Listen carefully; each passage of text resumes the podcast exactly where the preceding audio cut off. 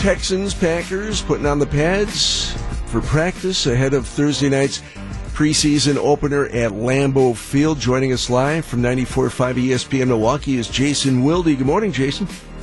Good morning, everyone. How are you? We are doing swell. So, what can we take away from these practices other than the rogue defensive back for the Texans deciding to pop people like it's Super Bowl 53?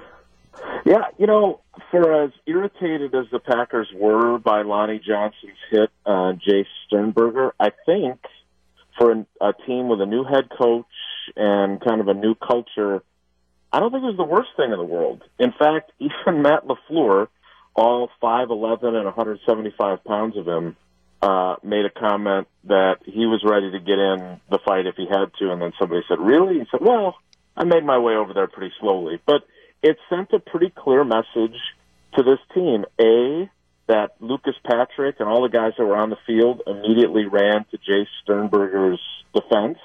B, that their head coach has their back. And C, what was really interesting is before the practice, Matt LaFleur again had reinforced we're not going to fight. He had kicked somebody out of practice last week from their team, Josh Jones, for fighting in practice.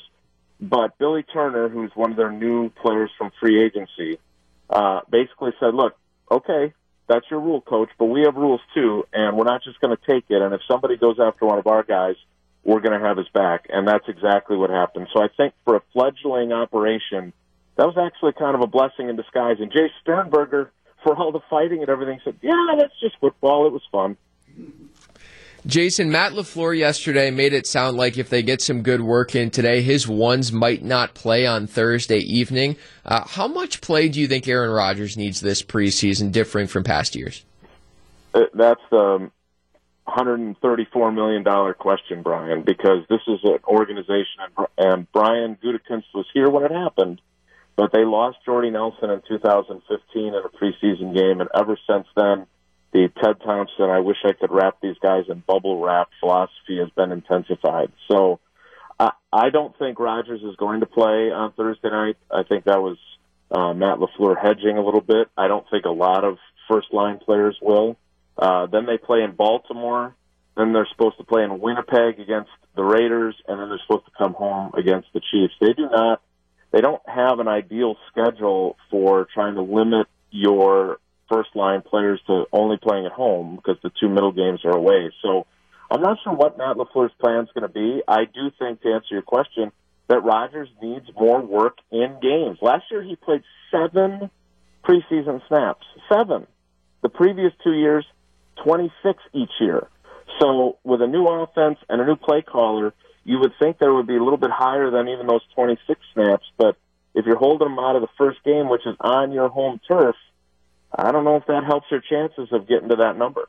94.5 ESPN Milwaukee's Jason Wilde joining us live on WTMJ. This whole new system, to me, it's new anyway, of, uh, you know, with the NFL players agreement limiting what can be done during the preseason in terms of workouts and practices. It, it, it just doesn't seem like it leads to A, good football, at least at the start of the year, or B, players' health, which it's designed to protect, but they don't hit in practice. Then they play those first couple of games and guys are falling left and right, it seems.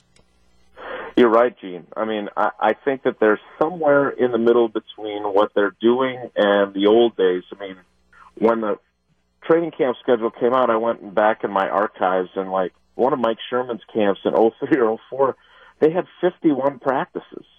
Uh, they have 16 this year. No such thing as a two a day anymore. So maybe there's a happy medium somewhere in there, but I think what the players would say and the coaches would say is at least they're all on the level playing field, right? So they're all going to be crummy to start the season, and it's just going to be who's crummy the least that's going to win more games. That should be the new marketing slogan for the NFL. I think you write that one down, Jason. Send it right to Commissioner Goodell. Jason Wilde of 94.5 ESPN, ESPN Milwaukee joining us live. Take care, Jason. Thank you much. Yeah, if we give that phrase to the NFL, then Tausch and I can't use it for our show. Ah, okay. See. Take care, guys. Be good.